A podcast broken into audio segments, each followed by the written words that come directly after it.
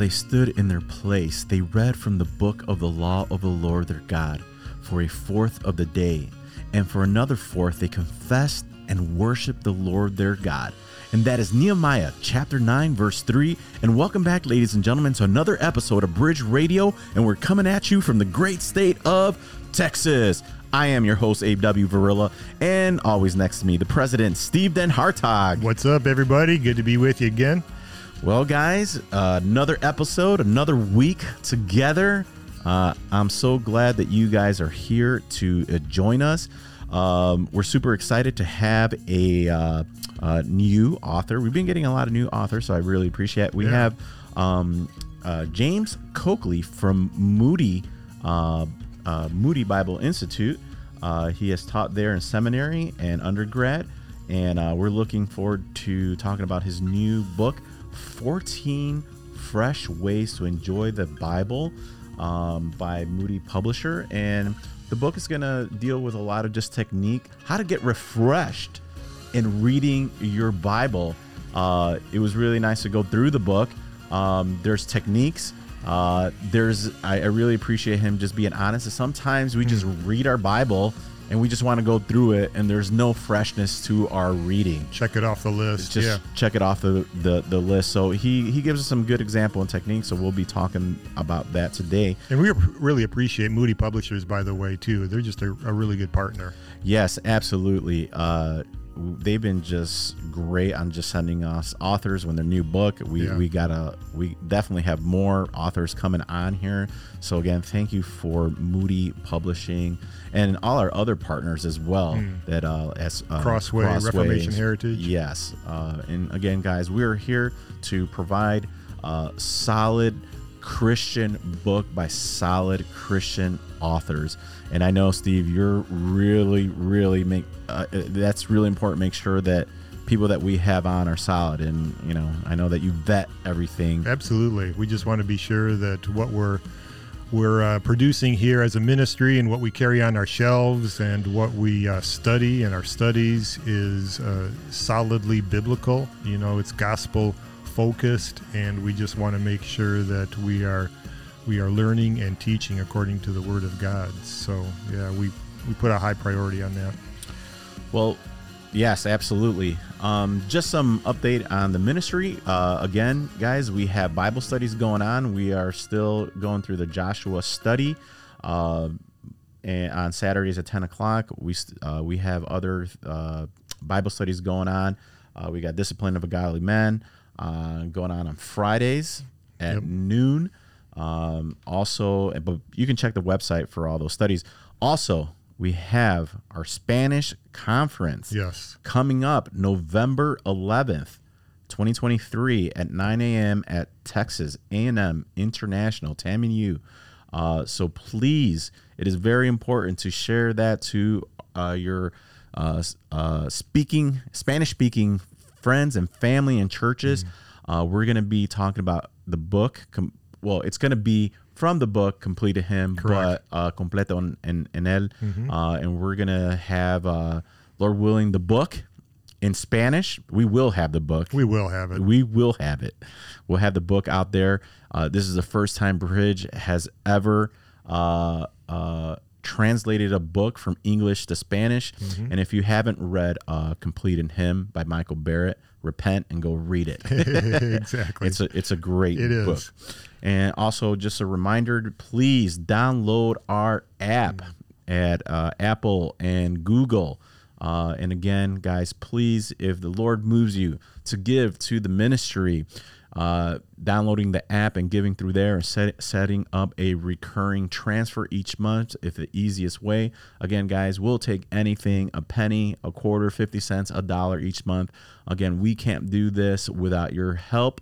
Um, and and we're here for you guys as we get an opportunity to use the money to do these great things that we've been doing this year here at Bridge Ministry. and to serve just the the surrounding community. I mean, when you just think in Laredo, Nuevo Laredo, and the surrounding border communities, Yes. there's easily a million plus Yes. people. Plus all the missionaries that come from across the border. We're That's here right. to serve them. Yeah. So, And and again, we got some exciting things just happening this year that we just can't talk about yet. We want to see how they come out, but we need help and and hopefully the Lord will move you in in whatever to give for us and we appreciate anything. amen. Well, guys, let's uh let's get this podcast started. Let's do it. All right.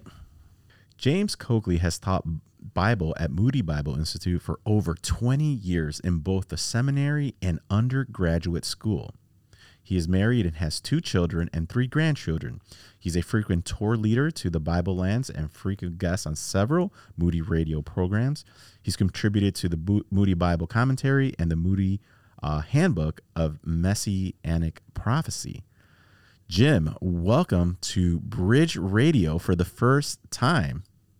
Yes, glad to be on with your program. Excited to uh, uh, have a conversation with you about the Bible. Yeah. Now, uh, Jim, are you still in Chicago? Because everybody knows on our radio show that I'm from Chi Town, big Bears fan. So, Big are you Bears still there? Yeah, I'm still uh, living. I work, of course, at Moody Bible Institute, which is in the, you know, the heart of Chicago. But then I uh, live in Lagrange, about uh, about 17 miles or so from downtown, uh, but still in Cook County. So yeah, Chicago is where I grew up, and uh, glad to uh, uh, be a part of the ministries going on there now. Yeah, and I uh, when I was reading the first uh, part of your book and your in- introduction, and maybe we, we'll, we'll talk about it. I saw your Proviso West High School student ID from 1978, the year that I was born. Oh wow! Yeah, So- no. So yeah, grew up uh, in the Chicago area. Uh, came to faith uh, midway through my senior year. So just prior, uh, just after taking that picture that is in the book. Uh, and so, yeah, the Lord did a radical transformation in my life. And uh, soon after I came to faith, I wanted to serve the Lord. And so I went off to Bible school, uh, got more training, and then uh, was involved in pastoring. And now, of course, teaching at Moody now for almost 25 years. no, that's awesome. Was it that Colorado trip you took that summer that just Yeah. you saw God's glory everywhere in nature? Oh man, that and the Canadian boundary waters uh, canoeing. So that That's was right. a great adventuresome summer. I just uh, last week was up in Door County and reminded me a lot of the the kind of the wild and the wilderness and brought- stirred up a lot of memories. Oh, well, that's absolutely awesome. Um, well, Jim, we are super excited to have you on today. Uh, we're going to be talking about your new book, 14 Fresh Ways to Enjoy the Bible. And uh, again, um, one thing that just stood out in the book before we started getting in it, it was like, wow, like I just love what you were doing here. And again, I'm going to give everybody a heads up who are listening. We're not going to be giving you everything about this book because we want you to go get it. All right. But, but uh but we will we will touch on a lot of the topics in this book. So um as we begin, uh, you said that the Bible is the most read book in all the world, but sadly, it is not read well. Can you please just explain that? Yeah, a lot of people are very uh, much uh, wanting to hear from God, so they read the Bible, uh, but they really don't have uh, what I'd say even basic kind of uh, techniques as to what they should be looking for as they read. So they read through it, but they get kind of lost in the details. They don't know what the what's being foregrounded and what's being backgrounded. Uh, and so what I have just found over the years is just just by being aware of some very simple communication techniques that all good communicators use, not just the the Bible authors, but even film and literature today use these same techniques. And uh, that's one of the things I do in the book is I give examples in modern day film and literature of how even the, the things that we so enjoy from modern culture are using the same things that the biblical authors use. Why? Because they work.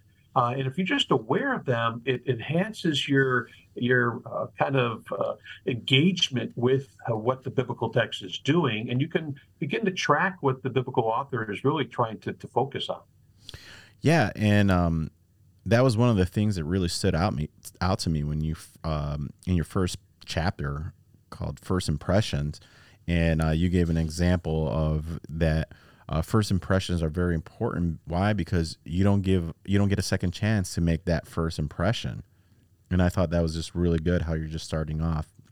Now, Um, before we get any deeper, what inspired you to write 14 Fresh Ways to Enjoy the Bible? Well, uh, just as I uh, alluded to, I mean, I was been a Bible reader ever since I came to faith in 1979. But oftentimes, I have to admit, a lot of those uh, Bible reading times were kind of dull, uh, just kind of perfunctory, just kind of checking off uh, checklist of wanting to read through the Bible. And uh, I mean, I, I got great benefit from that, but I never felt like I was engaging where the biblical author wanted me to kind of focus on. And so I now feel like I have a dialogical kind of relationship with the biblical author. I'm always, what are you up to here? What are you doing here? Why is this here? Why is this there? Uh, and so I'm very more active because before I was what I would call a passive reader. Mm. I would just kind of let it kind of come into my mind and I kind of uh, just let it kind of, but I, I never really was engaged. And I think part of that is I had a respect for God and His Word, I still do, uh, but I wanted now uh, to have a, an ability to have a conversation. Uh, not that I'm going to, in a sense, add anything more to the text, uh, but I want to kind of listen to the heartbeat of what the biblical author is uh, trying to uh, trying to address. And now I feel like I have much more greater insight into that just by following some of these uh, uh, techniques and approaches that these biblical authors use as they compose their scripture, of course, under the influence of the Spirit of God. Absolutely. Um, I, I really do like how you say in your introduction, and, and I quote, like many Christians, I've had a very track record when it comes to enjoying reading the Bible.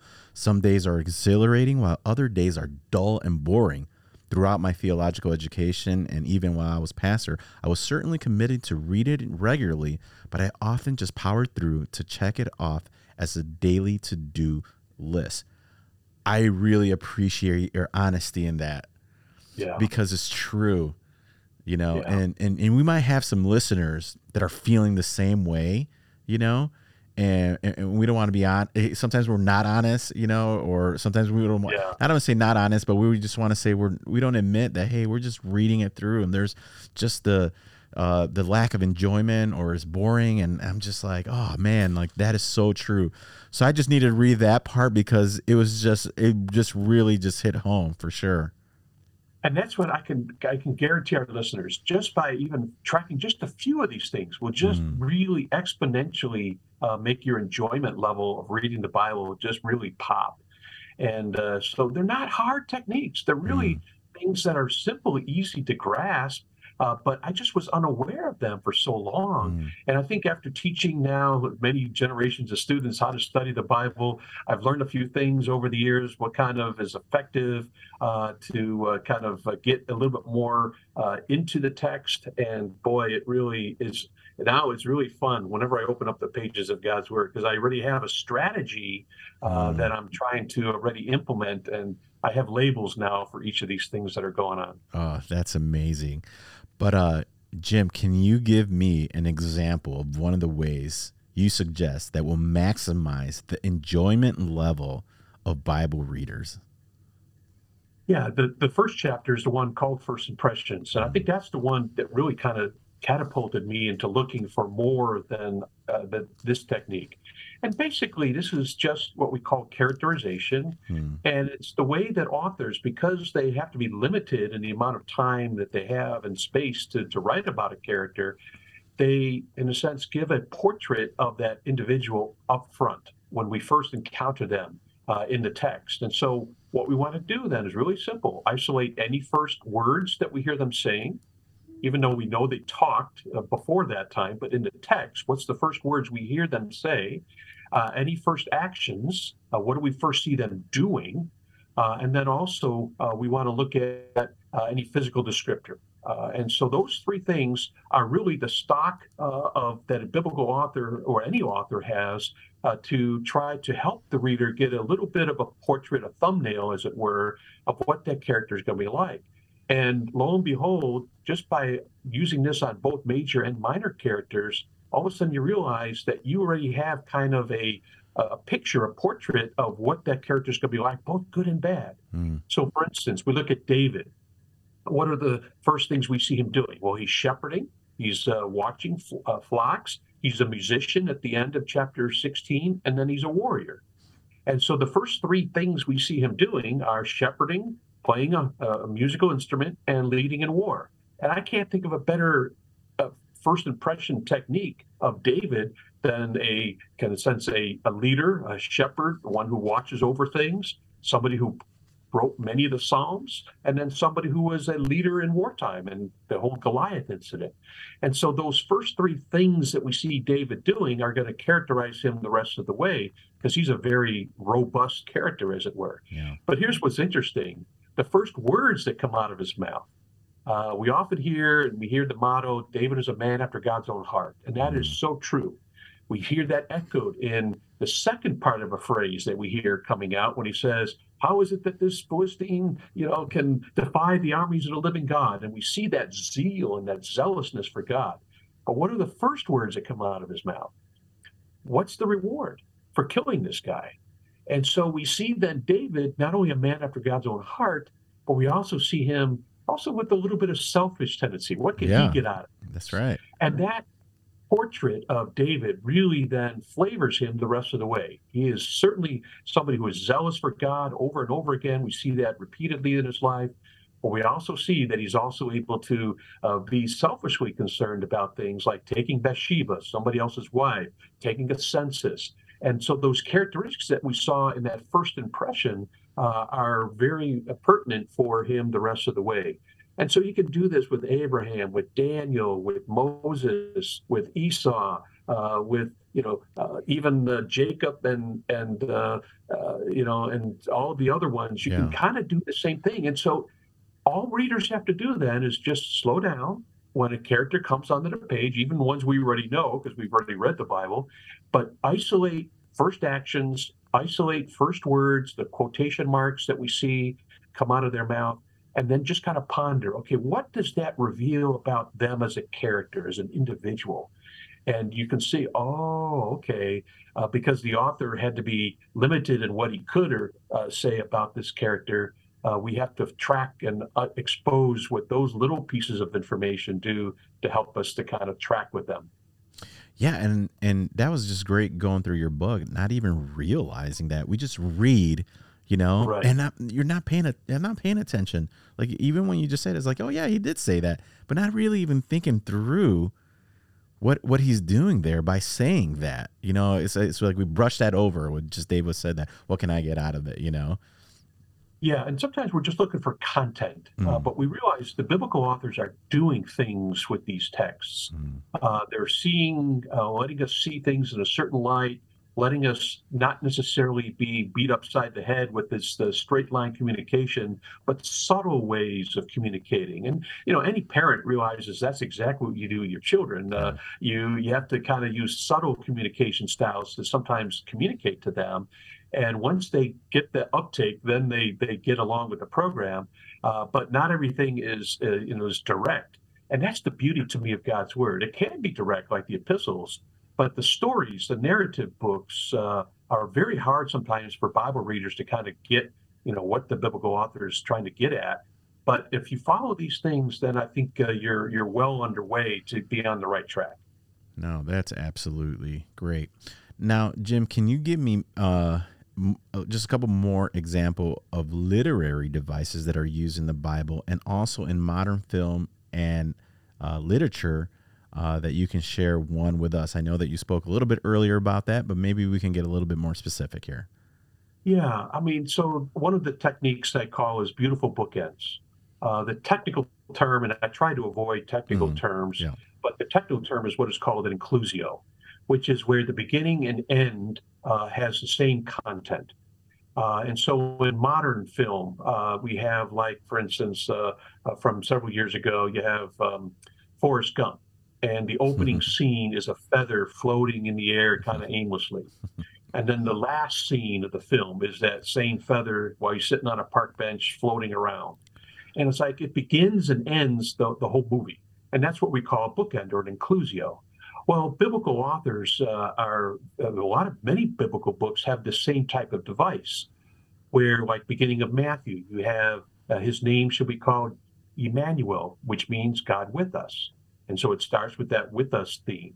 And then you come to fast forward to the end of the book, you get to Matthew 28, Great Commission passage. And what does it say? Lo, I am with you always into the end of the age. And so Matthew is bracketing his whole epistle with the idea of God with us, the presence. And then what you can do though is say, oh, isn't that nice? It's not more than just a nicety, a, a structural nice. It actually helps you, the reader, to then realize and track, oh, I should be looking now as I read through the middle of the book for how God's presence is foregrounded in the book. And now I have something I'm looking for, you know, actively that's following along what the biblical author is wanting us to do. So just like Forrest Gump, why is that feather there? It seems like a strange object but it's a representation of his life that flits from place to place, from job yeah. to job. And so it's a perfect metaphor for you, the film watcher, to kind of track that. Hey, you be uh, be watchful. You're going to be kind of uh, meandering around all through mm-hmm. uh, this guy's life, and that feather floating around aimlessly is a is a perfect kind of bracket uh, for the whole film. I can't get the theme song out of my head of Forrest Gump right now. uh, that that's that's great. Now, um, are there any other uh, who are discovering and championing some of the same things that you talk about in your book? Yeah, some of these things have been around and known for a while, like uh, what I call X marks the spot or chiasm that's been you know kind of touted but it, it hasn't really necessarily always filtered to the masses as it were mm. scholars and, and people who read commentaries will sometimes see these things i'm trying to make these things much more accessible to a wider audience mm. by not being overly technical and just giving examples of these devices and the benefit of knowing them but i mean like the bible project people they do a lot with uh, what they uh, they call meditation literature, where they see echoes and and uh, kind of themes kind of repeated from story to story. Uh, so there are some people who are you know are starting to really uh, kind of champion this. So I'm not the only one, uh, but I'm trying to just filter it into you know since I'm a teacher, how to get the the word out to to to the to the people. Give a general kind of kind of overview of what these techniques are and uh, how they should look for them and what the benefit is is once you observe them. No, wow, that's that's really good. Um, now, um, in in reading the strat- strategies espoused in 14 ways to enjoy the Bible, um, works everywhere in the Bible, or is this limited to just a few books? Because there might be people out there listening, like, do I use this strategies for for everything in the Bible or just some places? Now, some of the techniques I do admit uh, are going to be primarily utilized mainly in the narrative type books because mm. things like characterization or uh, step up to the mic, which is when a character speaks, uh, those are really only present when you have story or accounts uh, like Acts, like the Gospels, like Genesis and Gen- uh, Joshua, Judges, Ruth.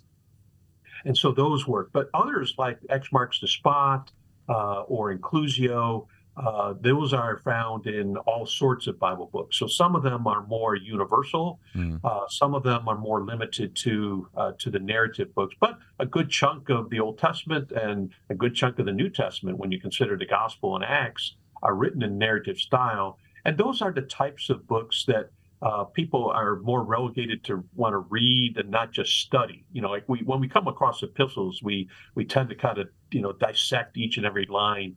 But when you're just reading through, you know, like a narrative book, like we read, you know, novels or things today, uh, if you just have awareness of some of these techniques that are more prevalent by in those types or what we call genre, the the story like uh, accounts, uh, we can uh, have a greater enjoyment in there. And uh, like I say now, my own personal reading is just really exciting because now I'm I have a series of questions I kind of go through uh, as I'm reading, so I'm more active, and that's what I'm hoping that our listeners uh, will be uh, feel more excited about having a strategy that gets them more involved uh, in in their reading as they go through the pages of God's Word.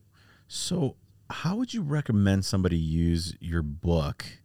Uh, as far as uh, is it better to do this individually or in small groups? Like where where would you put? Yeah. I, I don't want to give the answer, but because I don't yeah, know. no, I mean it, it's going to be. I mean, if you want to read it, power through it from start to finish, you are going to be drinking from a fire hose. I guarantee it, because I'm going to bring up example after example, and like I tell with my students, they're going to be hitting their forehead like, why didn't I see that? Why didn't I Mm. see that? Why didn't I see that? Uh, and so you're going to be, I think, uh, just really smiling uh, with a divine smile is to realize how much you have missed uh, by not being aware of how good communicators work. Uh, but I think the best way is, you know, if you're doing it individually, you know, don't power through it. Read a chapter at a time. Slowly look at the examples I give. Look at the for further study kind of text I give you to kind of homework, as it were, to kind of do that. But ideally, the best thing I think would be to study it in a small group, uh, get together with others or in your existing small group and say, hey, you know, we, we've been studying the Sermon on the Mount or Daniel or whatever in our small group. Hey, let's go through uh, how we can improve our Bible reading kind of skills. Let's take the next 13 weeks and go through uh, these uh, chapters and talk about uh, what the technique is, where we see it in the text. And I can guarantee then future Bible studies within the small group will be all the more richer because you'll have a common kind of way of looking at new things uh, to help your observation skills as you're studying God's Word together. You know, well, one thing that we do here at Bridge is that we take the books of authors and uh, we've throughout the years have done small groups here uh, with the books um, from different authors. That's one thing I recognized right away with your book, and I was like, this needs to be done in in a group setting because of the questions that are going to come out through the techniques.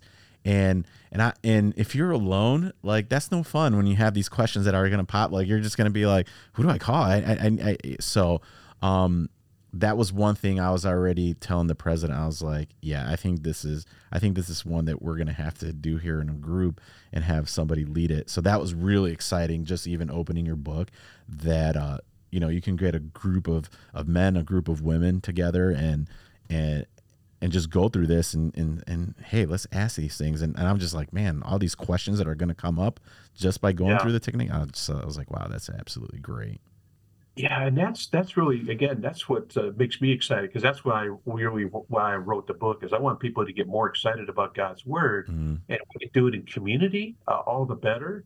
Uh, because, like you say, there's going to be the dialogues. Like, isn't this cool that this is here?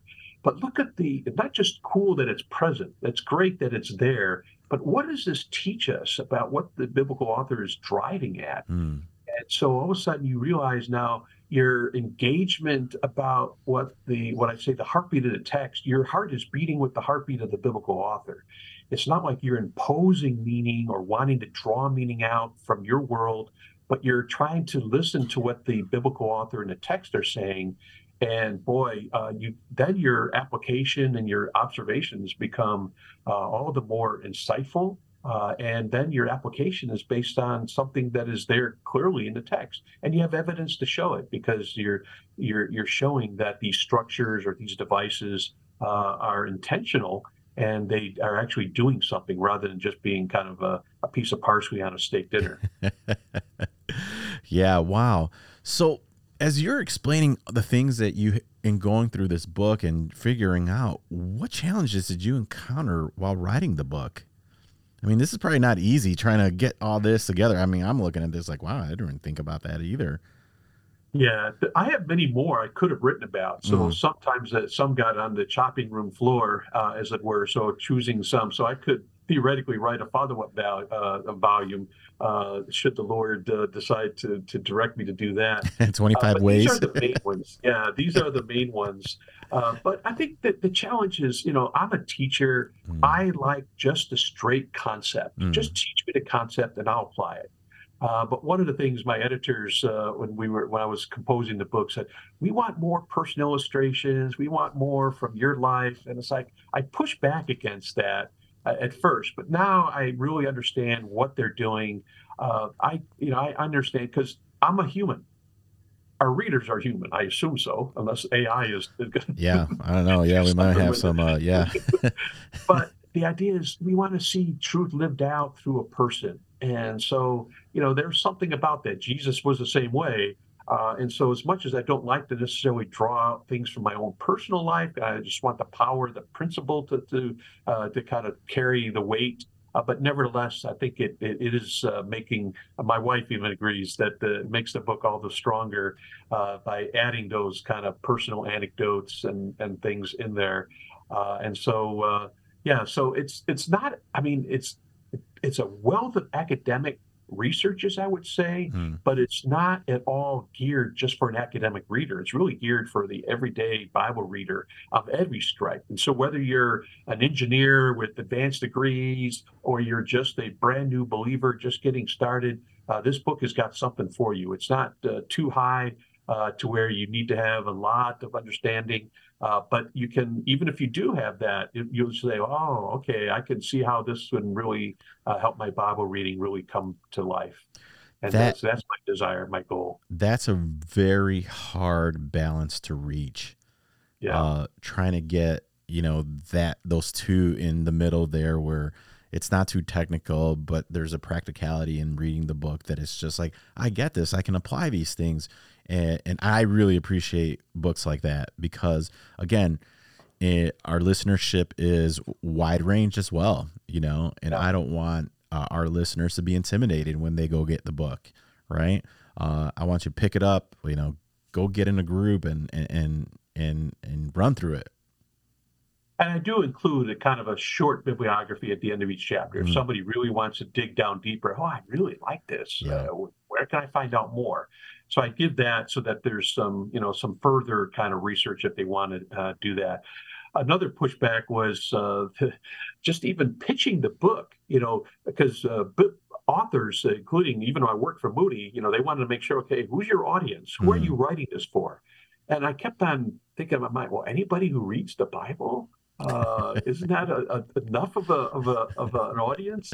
But I get it. Now, most books have a niche. You know, you're writing to a certain market, as you know, because you've interviewed a lot of authors uh, over the years. Uh, and so I was kind of like, I'm not writing to a niche. I'm writing to anybody who opens the pages of God's Word. Yeah. And so uh, that was interesting kind of uh, dialogue. But uh, so I understand publishing a lot more, uh, even though uh, you know it was uh, kind of an interesting dialogue in that initial stages of pitching the book.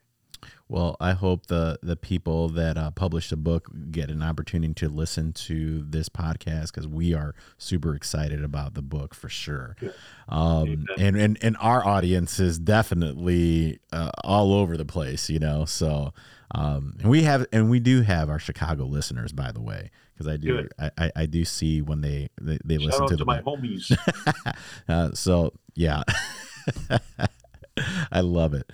Um, what was your aha moment in writing this book? Yeah, I think uh, you know over the years these things kind of say, man, how come I never heard this before? How come I nobody ever told me when I read the Bible look for quotation marks and just simply ask the question, why did the biblical author yield the microphone up to the characters so we hear their own words? And it's like, oh, duh, you know, that's the idea. Out of the out of the mouth is the issues of the heart are revealed, mm. and so it's again, it's a characterization. But as we kind of alluded to earlier, I, I was kind of thinking, well, I don't want this book to be just cherry picked examples where they're limited kind of uh, in terms of how they're used. And so I said, let me go through a book of the Bible and just show how they're at play. Mm. And so I chose the book of Daniel, and I was floored by the fact that every 14 of these techniques is found in the book of Daniel. Mm. And it's like, okay, it's not the, you know, they're all there. Uh, now, some are stronger than others, but they're all present. And it was just another confirmation to me that, wow, uh, you know, a great book like Daniel has got these communication techniques. And boy, just by being aware of it makes that book come more alive than it already is. Uh, and that's really the, the the really kind of the focus I want is that uh, people will already who have a respect and a love for God's word will just see that exponentially increase by becoming insider information with how authors communicate uh, and it's it's really quite fun. I love Daniel. I'm I'm just thinking about Daniel's friends, uh, especially yeah. when when we're knowing about Daniel's friends and their Hebrew names that we yes. first read about, and then shifts over to their pagan names, yeah. and we always I remember always knowing them in their pagan names, and right. I was just like, wait, wait, wait, hold on a second, like uh, Hananiah, uh, Azariah, Hananiah, Mishael. Right what happened over here? Like, just all of a sudden, we're just, you know, mentioning them and knowing them as their you're picking up on something that I think is a another one of the techniques. It's mm. called read the label. It's like just tracking what terms are used to describe a character. Mm. Like we have Ruth, uh, and we first encounter her. She is the daughter-in-law, and she refers to Naomi as a mother-in-law. So we see her in all familial language. But then we also see the term used at a couple places in the book, Ruth the Moabitess. Mm. And it's like, oh, we're playing the race card here to show yeah. there is uh, some distancing going on, mm. that Naomi's got a, a, real big problem to explain why she's coming back with a foreigner on, under tow. Uh, and so even Boaz at the end in chapter four says, I, I acquire, uh, you must acquire Ruth the Moabitess. So he's throwing a poison pill to the closer relative to try to say, hey, are you sure you want to marry a foreigner? Uh, and one whose husband's the first the husband died. Uh, and so just by tracking the terms, you get to see how the characters are view each other and how the author wants us to view the characters and the, the real life tension and drama that occurs in real life today. Uh, we see that uh, in the pages of God's Word.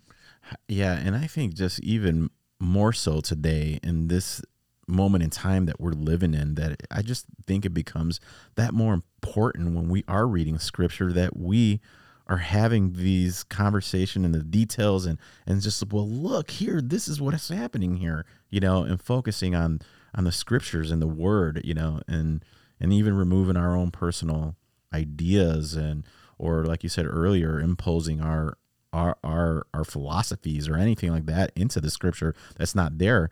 But we can say hey look everything that i'm doing it's doing here in scripture and i can point to to it right there. Yeah you nailed that in the sense of now i have data that i'm uh, picking up the breadcrumbs that the biblical authors are are leaving for me. Hmm. and boy does that give uh, more more strength uh, that you're that you're on the right track. You're in the right lane. Uh, you're traveling in the right direction when you're picking up what they're doing. And you know other other than that i mean i've been in you know bible studies and i'm sure in just even a personal reading where you're reading through it's like where do i do with this? Where do i go? And uh, you kind of uh, left kind of floundering. But if you can just pick up on just a few of these things then it's like okay now i'm i'm getting directed and you're able to then hopefully stay in the in that in that lane uh, a little bit more readily and and not in a sense go off uh, you know kind of looking for things that are maybe not intended to to be there at all. Now don't you think that makes it very important to have them good teachers in in your life? You know um when you're going through maybe your book like this and maybe people who are more mature and maybe be able to a- ask those questions as well i mean obviously they should read the book but like even when you're reading scripture and you know you have so many questions and um, that's, that's, not fun. Uh, yeah, I, I have a, a, whole another chapter in there is kind of an you know kind of an additional thing about you know ways to just uh, improve your Bible reading. Just you know read it in different versions, listen to it orally. Mm. Uh, but one of the things I think that is so critical, you just alluded to, is have a study buddy. Mm. I have somebody uh, when I'm reading a uh, you know something from God's Word, I can call them up day or night and just say, hey I'm reading through this passage and I think this, do you think that I'm on the right track? And just having somebody, a dialogue partner. Now, I want the Bible to be my dialogue partner yeah. uh, by kind of tracking, and that's why I, I have uh, imaginary conversations all the time with, hey, why is this passage next to this? You doing here by uh, speeding up the, the clock here or slowing it down? Why are we reading about Abraham, even though he lives 175 years? there's only 25 years that we really focus on, and then there's a 13 year gap. So we're only reading about 12 years of Abraham's life when we read through Genesis. It's like, okay, I'm not getting the full biography, but oh, okay, it's like what John said in his gospel these things I've selected that you might believe. So yeah. the things that are there are important for us. To, to, to focus on uh, and not necessarily the things that not there that maybe curiosity uh, wants uh, to have more information about but if uh, we just track what's already there and focus on that, then uh, we, you know, we at least uh, uh we're we're tracking uh, more in line with uh, what the Bible I think is focusing on. Yeah, one of the things when I read the Gospels and we see Jesus doing ministry, you know, out out in in Israel during in Palestine during this time, um, and I'm just like, these guys are just doing life together every day. But when we're reading the scripture, you're just like jumping from story to story, and like I was like, I'm like, man, I'm wondering what they're they're doing as they're traveling, you know, from you know to Capernaum to uh, to the the other side of the the the, the Galilee Sea or the the, the Sea of Tiberias, and I was like, man, what's what's happening? What are they doing? You know, and you know, I always I always wondered those things, even though Scripture doesn't say, but you know, I'm always like, these guys are walking, right. they're going to the next town, like what are they, what are they talking about during that time? You know, and and and I know that sometimes when we're reading the gospel, we get just little glimpses of things that are happening there that we missed. And that's uh, you kind of alluded to, I think, uh, kind of another concept. I call it location, location, location. Mm-hmm. That is where things happen. Why does we call it the Sermon on the Mount? It's like if you've been to Israel, that northern part of the lake is like, like a sloping hill. It's not really like a high mountain. It's not mm-hmm. like that. But we're, in a sense, invoking that mountain because of Mount Sinai, the law given. Now Jesus is giving a new law. And so the idea of things happen, uh, you know, epiphanies and incarnational things happen on mountains. The Lord appears on mountains. Uh, and so these things are all being kind of part of that story. Or, as you say, reading the Gospels, noticing the difference when Jesus is in a synagogue and he, re- and he encounters resistance, but he often teaches more in the house. So yeah. comparing when he's in the synagogue, when he's in the house, a location difference, it's subtle. It's not then the, the biblical author say, hey, pay attention. Well, I've now switched intentionally yeah. to Jesus in a house. No, it just happens. But then you notice patterns over time where Jesus is doing certain things. And it just, again, makes you an active reader. Uh, you're tracking, looking for patterns, looking for things that are being kind of communicated, albeit subtly. And that's why sometimes we're wanting it to be very direct and say, well, the reason why Jesus went up on the mount is I want you to invoke the Mount Sinai. No, it doesn't happen that way. Mm. Uh, narratives are are invitations to reflect, uh, and that's the, that's what sometimes it's challenging, but it also is rewarding if you realize you if you're willing to, to, to, to slow down and look for those things. Uh, you can begin to see those patterns that are, I think, obvious uh, once you begin to see them, but maybe not so obvious at first because uh, we're sometimes just focused on people, places, and events. Yeah, that's why you got to go get the book. so, um, what are I'm going to ask you two questions here as we start. I'm, I'm already looking at the time. This, this keeps flying by. Like yeah, I was like, man, this, this that, that was. But um, one, what has your Bible reading journey looked like over the years, and what are the two main takeaways from your book that you want people to know?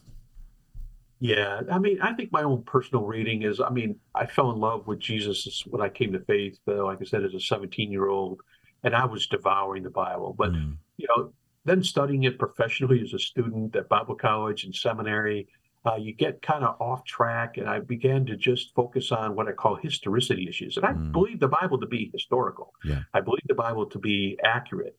But I was just focused on those kind of things like data.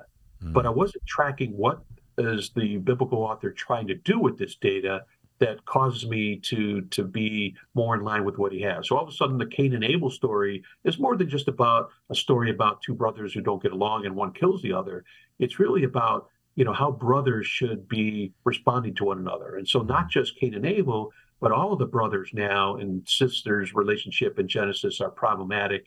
And even then, when Moses, why does he include that at the very beginning of the Pentateuch in the Genesis chapter four? It's because on the plains of Moab, they're starting to separate as well as brothers. They want two and a half tribes want to just peel off. And basically, I think Moses is subtly reminding them uh, it's not a, a sermon directly, it's through story, it's through the actual history that you are your brother's keeper. So Reuben, Gad, and the half tribe Manasseh, you get over with your brothers to help them conquer the land. Uh, and so he doesn't say it direct, uh, but he uses those brother terms, and that story is kind of uh, being kind of tapped into throughout the you know throughout the the Pentateuch in in rich ways that are more than just history level. And so I think the, the, the thing, if I can make people become more active in their reading rather than passive readers, uh, so just uh, being engaging, having some very simple kind of uh, technique questions you know, why is this here? What's the structure of this? Uh, why is this uh, character speaking now? Uh, how does this reveal them uh, and their their character, what their motivations, uh, and what does that speak to me? Those are all questions that are there. Uh, so becoming an active reader, but also just enjoying the Bible as literature. Mm. Yes, it's historical. Yes, it's accurate. But man, it is some of the best literature that's ever written because now modern day films and literature use the same techniques that are yeah. found already in, in, the Bible that have been there long ago. Uh, and so when, you know, uh, Obi Wan says to young Anakin in uh, one of the Star Wars films, he said, Man, you're going to be the death of me. then all of a sudden we realized that, oh, okay, in The New Hope and the first Star Wars film, sure enough, Anakin is the is the one who kills Obi Wan yeah. at that last climactic scene in the Death Star. And it's like, oh, okay, that's a foreshadowing. And so those techniques that you know Lucas used in Star Wars uh, are the same techniques that biblical authors used, and they just are great uh, ways to just really enjoy the Bible. And I'm constantly smiling now when I'm picking up on what these biblical authors are doing. And uh, I think this, the Lord smiling right along with me said, Ah, you see it now, don't you? and uh, that's the kind of experience I want all of our listeners. If they pick up the copy of this book, I guarantee you, it will invigorate you in more ways than you think. Yeah, I am super excited to go through this book with my wife as well. And I'm super excited. Uh, if we get an opportunity to do a small group once once we finish uh, some of the other small groups that we do here at Bridge. But uh, for our listening audience, if you cannot tell by Jim's voice how excited he is, he's excited. He has the biggest smile on his face right now, and I love it. I love it. Uh, Jim, um, before we end this podcast, um, you know, we have a worldwide ship uh, listenership, worldwide listenership, and before we end the podcast, can you please, please share the gospel, the good news to our people around the world? Yeah. Yeah, I love doing this. I mean, I like the phrase if you are born once, you die twice. But if you're born twice, you die once. And so, what that means is uh, we all have been born physically, but there's a spiritual birth that's needed. And that's what the John's gospel talks about that you must be born from above or born again. And how do you become born again so that you only die once? That is, you only die physically, but not spiritually. Because sadly, uh, there is going to be another death uh, besides physical death, and that's spiritual death for those who are not a part of God's family. And so, how do you become a part of God's family? You put your faith and trust in Him as your only hope of salvation recognize the work that's done on the cross is sufficient to uh, pay the penalty for your sins. And just by asking Him to forgive those sins and you uh, trusting in Him, uh, you will then become a child of God and uh, you can then read His book that He wrote to His children. Amen. Jim, thank you for coming on Bridge Radio. Ladies and gentlemen, please go get the book 14 Fresh Ways to Enjoy the Bible by Moody Publishing. And Jim, where can people find you if you want to be found? If people have some more questions where they uh, read your book, or somebody just has some questions as they go through the through the uh, a group study and might want to might want to ask those questions. But yeah, yeah, I mean, uh, my email is jcoakley at moody.edu, uh, so they can uh, do that. I have a 14freshways.com webpage where I just kind of have some things. I haven't put much up there besides stuff about the the book, but I may put some additional content up there at uh, some point. Uh, so that will be another way to kind of uh, keep track.